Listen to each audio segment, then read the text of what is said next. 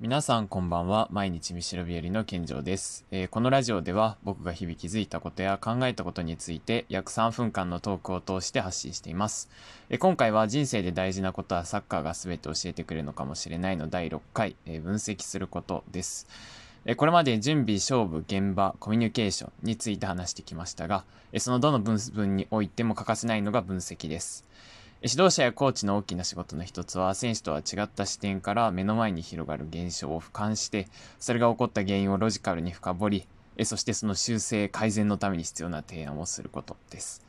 分析は何もないところから始めるわけではありません。経営分析におけるバリューチェーンとか5フォースだったりとかマーケティングの 4P とか 3C とかと同じくえサッカーにも分析のためのフレームワークが存在したりもします。え例えば攻撃と守備、攻守の変わり目のようなチームの状態に応じた分類だったり、またピッチを縦横に分割したエリアの分割だったり、あるいは、えーさらに攻撃の中でも、えー最後方から相手ゴールまでボールを安定して運ぶ段階と、相手ゴール前で果敢に仕掛ける段階とでも分かれていきますし、それに対する守備もまた同じようにこう分割されていきます。そしてチームはそれぞれのフェーズやエリアに応じて従うべき原則とか戦術とかを持っています。分析はまずはその原則を軸にして行います。しかし原則も戦術も相手がいてこそ初めて効果を確かめられるものです。そして相手がいれば必然的にうまくいってないなって感じることも出てきます。これは現場に立つことでもお話した通りです。試合で相手が私たちを徹底的に対策して私たちの想定を上回る戦いを仕掛けてくることはハイレベルなサッカーの世界では往々にしてあり得ます。指導者はこうした状況にまずは現場で対応しなければいけません。戦術の変更、選手の交代など、その手段は様々ですが、ここではピッチ内の選手同様に指導者もまた相手チームとタイムリーに勝負していきます。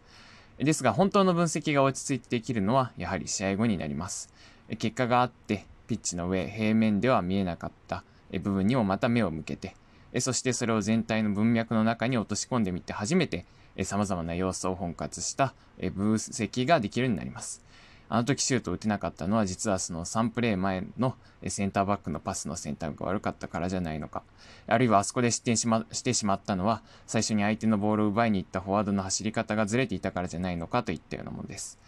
ここで基準になるのもまた原則であり戦術です。それらがまずは私たちが取るべき行動を決めていて、これは良いプレー、許せるプレー、これは修正しないといけないプレーと、試合の中で発生した現象を振り分けていきます。えー必ずしもすぐに1対1の場面でドリブルを仕掛けたり、無我夢中にシュートを打つことは正解ではありません。勝利という最終目標に向かってチームのあらゆるパーツを最適な方法で組み立って、そして生き物のように動くように導くこと、これが原則とか戦術の役目です。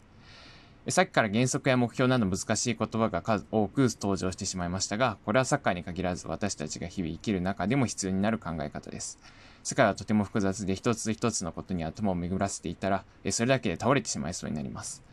だから原則に従って行動することで判断スピードや判断のエネルギーを効率化して省エネにするんですね。そしてその原則は目標から逆算したものです。まあ、例えば今急にお腹が痛くなったけどトイレには何が何でも1時間に1回しか行かないって決めているからやめとこうなんて人はいませんよね。トイレに行ってスッキリするっていう目標があってそれに最適な原則が定まる。まあ、逆に言ってしまえば原則はいつでも適用可能ってわけではないのかもしれません。結局全ては状況、相手やボール、時間に空間だったりの要素が決めています。それが今達成すべき目標を確定させるからですね。今はリスクを取ってえ攻めるべきなのか、落ち着いてボールを回すときなのか、それは状況によって判断するものです。サッカーの分析は具体的なプレーと抽象的な目標や原則、そしてそれを体現する選手との間を行き来しながら初めて成立するなかなか複雑性が高くて頭を使う作業です。分析して出た課題に対してその解決のためにまた準備を始める。これが指導者としてのルーティンです。ちょっと噛んだんですけど大丈夫ですかね。伝わっていると嬉しいです。え今回はこの辺で次回は目標に向かっていくことです。ぜひお聞きください。それでは皆さん良い一日をお過ごしください。ではまた次の回で。